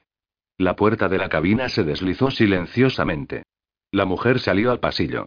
¿Pero qué he dicho? Exclamó Lera. Deja de recordarle constantemente lo mal que hizo casándose con Frede, le aconsejé. ¿Por qué? Si es la pura verdad. Existe una palabra llamada tacto, cuyo significado probablemente desconoces. Lera mostró su habitual indiferencia hacia mis consejos. Decidí provocarle directamente. Ya he notado que la pelirroja te vuelve loco. Pero como te habrás dado cuenta, no eres su tipo. ¿Soane volverme loco? A mí. Vamos. Le has dado un puñado de tu mejor tabaco argiliano. De ese que no compartes con nadie así te cuelguen. Había cogido a Lera con la guardia baja. Tardó unos segundos en reaccionar, y cuando lo hizo, sus explicaciones no fueron convincentes. El monitor de comunicaciones zumbó. Teníamos una llamada. Se trataba de Ax Lassen, el neurólogo que estaba tratando al hermano de Soane. Un cuarentón de cejas muy pobladas, profundas arrugas en la frente y nariz gruesa. 4 bolígrafos de colores le asomaban del bolsillo delantero, alineados en formación cerrada. Ax Lassen no se parecía ni en la bata blanca al grasiento supervisor que nos había atendido en el hospital tan trasnora. Solo con mirarlo se notaba que era un verdadero profesional de la medicina que inspiraba seguridad, alguien en el que se podía confiar sin recelos. Claro que a veces, la primera impresión resulta equivocada. Me alegro de que por fin Soane haya encontrado el momento para venir a Aproan, dijo Ax. Travín me ha hablado mucho de vosotros. Lo trajisteis al hospital en vuestra nave, según me ha contado. Yo no recuerdo bien esa parte, reconocí. Perdimos el conocimiento durante un ataque con radiaciones psíquicas. Soane asumió el control de la nave y, bueno, nos despertamos en el hospital. Tuvisteis suerte, comentó el neurólogo. Todavía estamos tratando a pacientes que resultaron afectados durante la guerra de Telura. Soane, que no debía estar muy lejos, regresó a la cabina al oír la voz del médico. Hola, Ax, saludó. ¿Cómo se encuentra mi hermano? Bastante animado, desde que sabe que vienes a recogerle. Quisiera pedir un favor a tus amigos. Tú dirás. Debo realizar un viaje a Tendris, un planeta de la periferia. Al parecer, una colonia científica está teniendo problemas y nos ha pedido ayuda. Tendris. El mundo donde había ido Demir Garben, aquella exobióloga encantadora que realizaba esculturas sensibles en sus ratos libres. ¿Qué clase de problemas? Saltó Lera. Bueno, están escasos de suministros y se les han averiado algunos equipos. La Universidad de Dricón les ha recortado el presupuesto y lo poco que tienen está muy anticuado, así que, pero Denit, además de exobióloga, era neuróloga, recordé. Y Ax Lassen también era especialista en neurología. Curioso. Escruté detenidamente el semblante de Ax. Su parloteo acerca de las penurias económicas de los colonos solo trataba de encubrir el verdadero interés por su viaje a Tendris. Han pedido ayuda a la Fundación Axis y les hemos conseguido algunos repuestos, decía el médico. No todo lo que necesitan, pero confío que será suficiente. Ax, le interrumpí. ¿Me permite hacer una observación? Los surcos de su frente se contrajeron en un gesto de sorpresa. Por supuesto. Pero no me llames de usted. No soy tan viejo, sonrió. No aguanto que me mientan. Las mejillas del médico adquirieron un rubor que le delataba. Hablaremos más tranquilamente cuando lleguéis al hospital, dijo, y dirigiéndose a Soane, agregó. Travín tiene que venir con nosotros. Cada vez comprendía menos. Y lo poco que entendía no me gustaba nada. Tendris está al otro lado de la galaxia, dijo Lera, sumando mentalmente los beneficios que esperaba conseguir. El viaje costará mucho dinero. Sí, por supuesto, trataremos ese aspecto más adelante. Ahora tengo que cortar la transmisión. Encantado de conoceros, amigos. La pantalla de comunicaciones se apagó bruscamente. Ya me estaba pesando que Soane hubiese subido a bordo. Nuestros ojos se volvieron hacia ella. No me miréis así, se defendió la mujer. No sé por qué quiere que viajemos a Tendris. Con tu hermano, subrayó Lera. Sí, con mi hermano. Tal vez en Tendris hayan descubierto un remedio a su enfermedad. En una colonia aislada de la civilización y equipada con material anticuado. ¿Y por qué no? Quizás el secreto esté en el jugo de alguna planta nativa. Un elixir que, ya. El jugo de una planta. Lera echó hacia atrás el sillón de piloto y cruzó las piernas sobre el tablero de mandos. Supongo que ese no es asunto nuestro, y recalcó. Mientras nos paguen como es debido. Pero Soane insistía en que Ax no había hablado previamente con ella acerca de Tendris. Con la pelirroja era difícil saber a qué atenerse, aunque me daba la impresión de que esta vez decía la verdad. Pregunté a la mujer si sabía lo que era la Fundación Axis. Soane nos aclaró que el médico era miembro de aquella organización, dedicada a la investigación con fines altruistas. Ax había sido admitido en la fundación tras dejar su empleo en la administración confederal, como encargado del programa de reinserción de presos comunes en Dricón. Después de haber participado en aquel proyecto, Ax había jurado que dedicaría el resto de su vida a luchar para que el programa no siguiese adelante. Se había utilizado a los presos comunes como cobayas humanos, ensayando en ellos una nueva técnica que suprimiría sus tendencias antisociales y, desgraciadamente, también algunas otras que afectaban a la personalidad del individuo. Esta técnica consistía en el implante de controladores miniaturizados en el cerebro, que descargaban sustancias químicas cuando se detectaba una actividad neurológica anormal.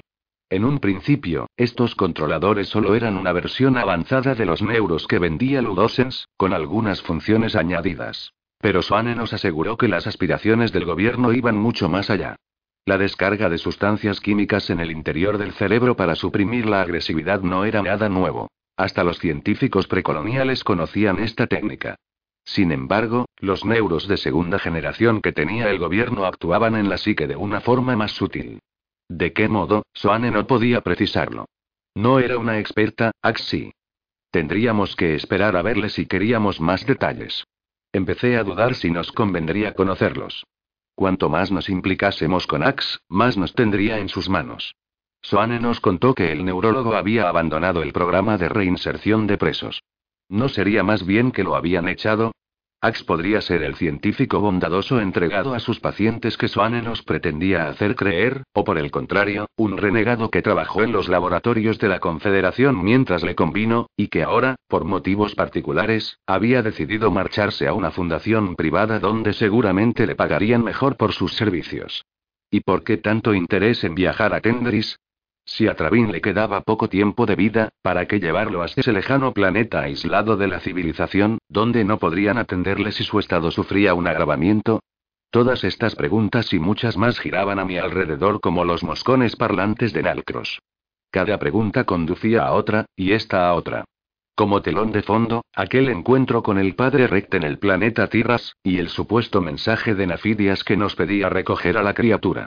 Por experiencia propia sabíamos que cuando Narfidias hablaba de la criatura, se refería al simbiótico que habíamos encontrado en la Bahía Negra. Un ser con el cual el anciano estableció una estrecha unión hasta el punto de que acabó muriendo con él, según vimos en la cripta del intercesor Rodeval. Allí encontramos el cadáver incorrupto de Narfidias, y sobre él la forma bulbosa del simbiótico. Muy bien conservada, cierto, pero muerta. Sin embargo, Rodeval y la cripta estaban aún 5 siglos en el futuro. Teóricamente, no existían todavía, aunque habíamos aprendido muy bien que el continuo espacio-temporal del futuro podía condicionar nuestro presente con efectos no siempre agradables, contraviniendo los más elementales principios de la lógica causal. La aparición de las supernovas que esos inexistentes intercesores del futuro provocaron en nuestro presente hace un año lo demostraba. Y por eso, a pesar de que habíamos visto a Narfidias menos charlatán que nunca en su ataúd blanco con esa asquerosa babosa reseca sobre su vientre, el tío de Soane seguía en nuestro entrañable siglo XXV tan vivo que aún se permitía incordiarnos con mensajes y acertijos. Observé a la pelirroja de soslayo. Estaba mirando por encima del hombro el tiempo que nos faltaba para llegar a Aproan. La inocencia de su mirada era engañosa como una petunía carnívora. Si te aproximas para olerla, la petunía te arranca la nariz de un mordisco. Bueno, ya sé, reconozco que estoy siendo injusto con Soane. Quizás ella también era una víctima de las circunstancias, un peón más en la complicada partida de ajedrez que su tío jugaba, sin la menor consideración por lo que pudieran opinar las piezas al respecto. Claro, que al jugador no le interesa en absoluto que las piezas piensen. A los 18 años, durante mi periodo obligatorio de instrucción militar, me enseñaron mediante la disciplina a no pensar. Si un soldado razona, se convierte en una pieza difícil de manejar para sus mandos. Los militares creen que cuando los soldados se ponen a discutir la orden por la que se les envía a una batalla donde probablemente perderán la vida, los peones del enemigo llegarán a nuestras líneas mientras nosotros todavía estamos cambiando impresiones con el teniente. Por eso, dicen, el ejército necesita a legiones de descerebrados capaces de morir sin pararse a reflexionar sobre lo que están haciendo. El inconveniente reside en que como los descerebrados no son muy diestros manejando armas de alta tecnología, hay que utilizar la disciplina militar para anular el pensamiento crítico del soldado, pero no sus habilidades. Travín podría contarnos mucho de eso. Él había sufrido en su propia sien la experiencia de llevar un euro que le transmitía a su corteza cerebral lo que debía hacer durante el combate, anulando cualquier impulso de cobardía o indecisión. Pero ahora los días de Travín estaban contados, si es que debíamos aceptar la palabra de Ax y Soane. Travín llevaba en la cabeza el pequeño roedor electrónico que estaba engullendo poco a poco su queso cerebral. Su destino ya no podía cambiarse. Pero el nuestro sí. No éramos peones de plástico. Y aún en el caso de que lo fuésemos, no permitiríamos que nos utilizasen sin oponer resistencia. Seríamos peones contestatarios. Por mucho que a Narfidias le incomodase. Las luces del hospital espacial de Aproan parecían diminutos farolillos engalanando el complejo sanitario en forma de carrusel, que giraba en órbita sincrónica alrededor del planeta. Las atracciones del interior del carrusel, sin embargo, distaban mucho de ser una diversión para los visitantes. O para sus inquilinos. El hospital se había especializado en trastornos del sistema nervioso, y el espectáculo que pudimos contemplar por los pasillos fue deprimente. Parapléjicos de mirada perdida paseándose en sillas robotizadas, pacientes incapaces de mover un solo músculo que dependían hasta para humedecer sus ojos de mecanismos que les movían las pestañas, enfermos conectados por una infinidad de tubos a sondas depuradoras de fluido, caminando resignadamente con los carros de soporte vital a su lado, en fin, ¿para qué contarles? Y eso solo en los pabellones de aquellos que aún conservaban la razón. El panorama era todavía peor en los niveles donde se trataba a los individuos esquizoides, paranoicos y una variada flora de dementes con una idea fija cuando se levantaban de la cama: abrir una brecha en el casco y provocar la destrucción del hospital por descompresión. Soane se apresuró a asegurarnos que su hermano no estaba incluido en aquellos pabellones. ¿Para qué decirles que la palabra de Soane era tan fiable como la falsa moneda? Y hablando de moneda falsa, no habíamos comprobado que los 50.000 argentales de la pelirroja eran auténticos. Nos los había entregado con demasiada facilidad, y viniendo de quien venían, era una imprudencia haberlos aceptado sin tomar las más elementales precauciones. Tomé nota mentalmente de que debíamos pasar los billetes por nuestro detector en cuanto volviésemos a Poderosa. ¿Te ocurre algo, Mel? Soane me observaba, suspicaz. Pensaba en el error que cometerías si tratases de engañarnos. La mujer dio un respingo. No sé por qué habría de engañaros, dijo. Lo último que desearía es que un neurótico hiciese una brecha en el casco de mi carguero. Mi hermano no es un neurótico. Está enfermo, pero no loco. Llegamos a la oficina del doctor Ax Lassen. El médico nos ofreció una taza de café y se deshizo en amabilidades. Pero su falta de sinceridad era evidente, y para su desgracia, no sabía disimularla. ¿Qué le ocurre realmente a Travín? Le espeté directamente. No iba a andarme con paños calientes con él. ¿Acaso no os lo ha contado Soane? No con el detalle suficiente. Les he hablado de tu antiguo trabajo en el programa de su reinserción de presos, le avisó Soane. Ax entrelazó las manos, meditando la mejor forma de explicarnos la situación de un modo comprensible para profanos. Cuando Travín ingresó en prisión, se le integró en ese programa, dijo. Yo estaba al cargo de él. ¿Del programa, o de Travín? De los dos. Simpaticé muy pronto con el hermano de Soane. Compartíamos algunos gustos en común, como la afición por los juegos. Travín me cayó bien desde el principio. ¿Y ese programa, en qué consistía? Querrás decir en qué consiste, porque todavía sigue en marcha. Se utilizan euros de segunda generación para reinsertar a los delincuentes. Nosotros los llamamos reinsertores, unos aparatos minúsculos que se introducen en la corteza cerebral para regular los procesos mentales superiores del individuo y suprimir sus tendencias agresivas. ¿Eso es bueno o malo? Lera alzó una ceja, escéptico. Es la peor amenaza para la libertad del individuo que se haya creado jamás. Ax pronunció estas palabras con absoluta contundencia. No dejaba lugar a dudas de que estaba convencido de lo que decía. Pero sabida es la tendencia de los científicos a exagerarlo todo. No lo entiendo, reconoció Lera. Se supone que ese programa persigue recuperar a delincuentes. Esa es la finalidad confesada, en efecto. Por tal motivo participé en el proyecto. Hasta que te diste cuenta de que había algo más, apunté. Ax asintió. Una buena política criminal debe basarse en la prevención del delito, no en la represión. Con los reinsertores se trata de anular las conductas antisociales de los individuos. La meta del programa es conseguir erradicar por completo el delito de nuestra sociedad. No más asesinatos. Se acabaron los robos, las violaciones, los secuestros, el terrorismo. Esto pasaría a la historia. Los reinsertores serían el inicio de una nueva era para la humanidad, comparable a la que supuso la expansión colonial tras el invento de los generadores cuánticos. Pero tú abandonaste el programa. Sí, en cuanto descubrí que la verdadera finalidad de los reinsertores es controlar al ser humano. Se ha planeado su implantación en un plazo de 10 años a todos los ciudadanos de la Confederación. En una primera fase solo afectará a los que cometan delitos. Luego, a los autores de faltas leves, como infracciones de tráfico, retrasos en presentar declaraciones de impuestos y cosas así. Tarde o temprano, todos tendremos que pasar por las clínicas de reinserción. Ax nos explicó que los neuros de segunda generación eran capaces de procesar las señales nerviosas que circulaban por las neuronas. De momento, solo interpretaban sensaciones e impulsos electroquímicos, pero no tendrían que pasar muchos años para que los reinsertores pudiesen entender el pensamiento humano. Para agravar el cuadro que Ax nos vaticinaba, las investigaciones en el campo de los neuros habían dado un paso de gigante con la irrupción de la eternidad. Muchos de sus científicos se habían puesto a trabajar para la Confederación, y todas las ramas de la ciencia se habían beneficiado del impulso que la ciencia del futuro estaba dando a nuestro presente. De los neuros, unos estimulantes cerebrales aparecidos hace poco más de un año para proporcionar placer, se había pasado a sofisticados reinsertores que en un futuro cercano serían capaces de procesar todos los pensamientos que circulan por la cabeza de un ser humano. Y, claro está, sería tremendamente fácil que esos reinsertores radiasen la información procesada a ordenadores externos, que transmitirían a las autoridades incluso las ideas más privadas del individuo. ¿Qué ocurriría con la libertad, con el derecho a la intimidad? Ax tenía motivos para estar preocupado. Los reinsertores acabarían con el ser humano, al poner sus pensamientos al alcance del gobierno.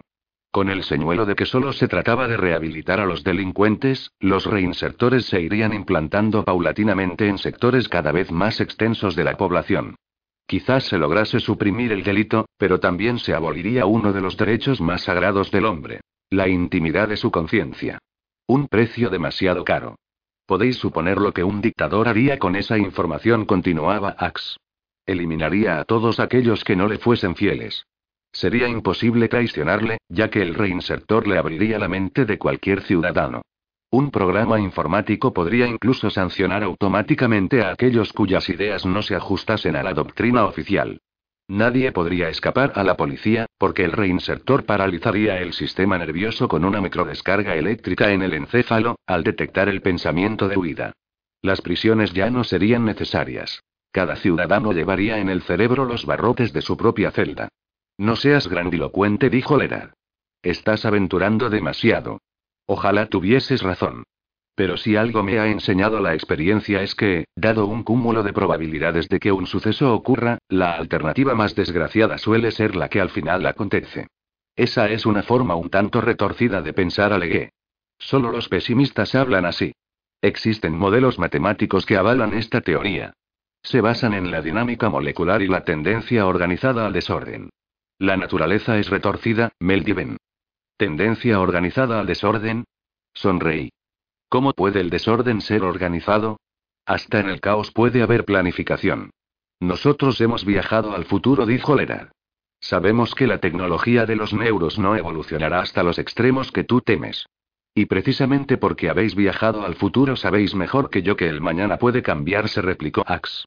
En realidad, alguien ya se ha decidido a cambiarlo. El médico se retiró para coger de un archivador el historial médico de Travín. ¿Quién se ha decidido a cambiarlo? Quise saber. Eos Biln. Bueno, no solo él. Le apoya un consorcio de empresas. El consorcio Doralus. Veo que habéis oído hablar de él. Conocíamos a Doralus lo suficiente para saber que era el tipo de persona que estaría encantada de agujerear el tiempo hasta que las estrellas se cayesen de sus órbitas, con tal de engordar su bolsillo. Su colaboración con Eos Biln convertía a aquella peculiar pareja en una asociación explosiva. Solo hemos oído rumores de que Doralus está utilizando la información que posee del futuro para reforzar su imperio comercial, aclaré. Eso no le conferirá el dominio absoluto, dijo Ax. Él lo sabe, y el expresidente Biln también. Depende de lo que entiendas por dominio absoluto. El dominio absoluto es el poder absoluto sobre personas y cosas. Sobre todo. ¿Entiendes, Meldiven? Tener el universo en la palma de tus manos y hacer con él lo que te venga en gana. Biln y Doralus están buscando cómo conseguir ese dominio desde que el expresidente salió de la cárcel hace 10 meses. Y están a punto de... Una enfermera entró en la consulta. Doctor Lassen, el material que solicitó ya está listo para su embarque en la plataforma 7.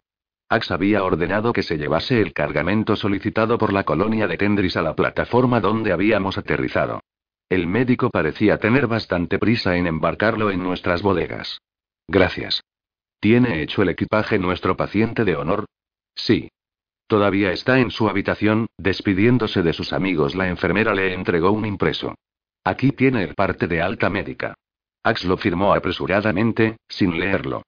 Tenga, y dele también el historial al jefe de planta. Yo me he quedado una copia. A partir de ahora, Travín queda bajo mi exclusiva responsabilidad. La enfermera iba a cerrar la puerta cuando a mí se me ocurrió hacer una observación inocente. Es una pena que un hombre joven como Travín vaya a morir tan pronto. ¿Cómo dice?, exclamó la enfermera. El jefe de planta está esperando ese expediente, cortó Ax. Dese prisa. La enfermera asintió nerviosamente y cerró la puerta. Ax me dirigió una mirada de desconfianza. Es hora de que vayamos a ver a Travín, dijo. 3 enfermos compartían la habitación con el hermano de Soane. A nuestra llegada, los encontramos a todos sentados alrededor de una mesa circular cubierta con un tapete verde, jugando a las cartas. Un celador se había unido a la timba, y por su rostro sonriente y el abultado montón de fichas que había reunido, estaba ganando. Tus amigos han llegado, dijo el celador, al vernos pasar. Te echaré de menos, Travín. Y especialmente, echaré de menos tu dinero. Lo mismo digo, respondió Travín. Encantado de haberos conocido. Espero que algún día volvamos a vernos, carraspeó. Quiero decir, en la otra vida. Para ser un enfermo al que le quedaban pocos días, lo sabía llevar con bastante filosofía. Cuide de él, doctor Lassen, dijo el celador. Ya hemos bajado sus cosas a la plataforma 7. ¿Desea algo más? Nada, gracias. Eché un vistazo a los demás pacientes. En general, de ninguno podía asegurarse que se fuese a morir a corto plazo. Claro que, dado que yo no era un experto en neurología, tampoco tenía derecho a opinar sobre ese tema. Quizás las venas de sus cerebros eran tan frágiles que la más pequeña descompensación les produciría un derrame. Externamente parecían gozar de salud, pero eso no quitaba para que las arterias que les irrigaban las ideas estuviesen tan atascadas como una autopista en hora punta. Me alegro de verte, hermana. Travín abrazó a Soane. ¿Y Frede? No sé dónde está, contestó la mujer. Y por su propio bien, mejor que siga sin saberlo. Os han descubierto, ¿verdad? Algo pasamos por alto, todavía no estoy segura de qué. Gracias a Mel y Lera, he podido huir de Nalcros antes de que llegaran los inspectores de la Confederación. Tal vez alguien de vuestro equipo os traicionó. No me extrañaría. Muy bien, dijo Ax. Si todo está arreglado, creo que ya es hora de irnos. Lera le recordó que todavía no habíamos tratado el importantísimo detalle de nuestros honorarios por realizar el viaje. Tendris se encontraba en una de las regiones más alejadas de la periferia galáctica. En el curso del viaje nos toparíamos con numerosos objetos masivos que harían dificultosa la navegación hiperespacial. Lera fue enumerando una larga lista de inconvenientes para justificar la suma que habíamos acordado exigirle. ¿200.000 serán suficientes? Ofreció Ax, de improviso. Lera entreabrió los labios. Había pensado en la mitad de esa cifra. Nos vendrá un poco justo, la verdad, mintió, tratando de sacar más. No abuséis de nuestra generosidad. Sé perfectamente lo que cuesta un viaje a Tendris. Y si eres tan listo, ¿por qué no contratas otro carguero? 300.000. Ese es nuestro precio. Ax frunció el ceño. La avidez de mi socio iba a dar al traste con la operación. 100.000 ahora, y el resto a nuestro regreso. Trato hecho. Lera selló el acuerdo con un apretón de manos, respirando de alivio para sus adentros. Nos dirigimos al ascensor. Ax se dio cuenta de que le miraba fijamente. ¿Qué te sucede? Me interrogó. ¿Acaso no te parece suficiente? Más que eso, repliqué. Me preguntaba por qué nos has elegido para este viaje. Bueno, sois amigos de Soane. Y Travín confía en vosotros. Cualquier otro carguero os habría llevado a Tendris por la mitad de lo que vais a pagar. Ax meditó su respuesta unos instantes. No quería cometer una indiscreción que pusiese al descubierto sus intenciones. Como tu socio Lera ha dicho, el viaje a Tendris requiere pilotos con experiencia. No deseo acabar mis días en el corazón de una gigante roja por culpa de un par de jovenzuelos que no saben conducir su nave, aunque me ahorrase dinero. No era una respuesta muy convincente, y Ax tampoco se había esforzado demasiado en que lo fuese. En fin, supongo que los 300.000 pavos que pagaría le daban derecho a hacer gala de aquella descarada falta de sinceridad. Llegamos a la plataforma 7. El equipo se encontraba embalado y apilado, junto a la escotilla de estribor de Poderosa, listo para su embarque. Todavía somos un par de jovenzuelos, así que no te fíes, bromeó Lera. Los 30 es la mejor etapa de la vida. Abrimos la escotilla. Las cintas transportadoras y los robots subieron los equipos que en conjunto no pesaban media tonelada a bordo. 300.000 argentales por un cargamento de 500 kilos. Ni que esos embalajes contuviesen efridio. ¿Podemos ver nuestros camarotes? Dijo Ax, cogiendo las dos maletas de su equipaje. Soane, Travín y tú dormiréis en la misma habitación, le informé. Esta es una nave mercante. Las bodegas no están acondicionadas para albergar pasajeros, y el espacio habitable es escaso. Bueno, no importa. Mis exigencias de comodidad también son escasas. Cuando Ax vio que dormiría en la cama más alta de una estrecha litera de 3 pisos, se arrepintió inmediatamente de sus modestas necesidades. Con un gruñido, abrió la maleta y se dispuso a colocar la ropa en el armario. Ya te advertí que no nos sobra espacio, le dije. Ax forcejeó con las perchas magnéticas, tratando de introducir todo su vestuario en las reducidas dimensiones del ropero. Por cierto, déjales a Soane y a Travín un poco de sitio. Este armario es para los 3. Ya te he dicho que no, Bufax desprendió una de las perchas, que se había quedado atascada. Soy exigente, suspiró. Además, el viaje a Tendris no durará mucho.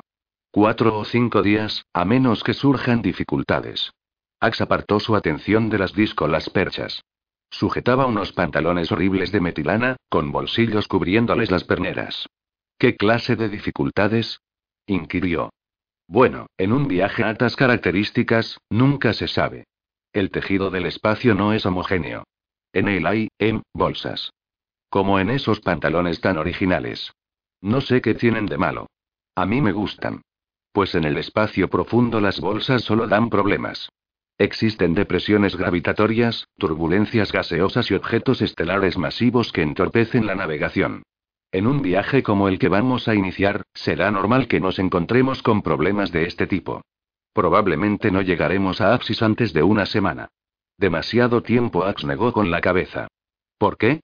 ¿Tan vitales son los equipos para la colonia de Tendris? El médico plegó los pantalones y, después de buscar sin éxito un emplazamiento mejor, los colocó encima del armario. Meldiven, la vida de los científicos de la colonia está en peligro.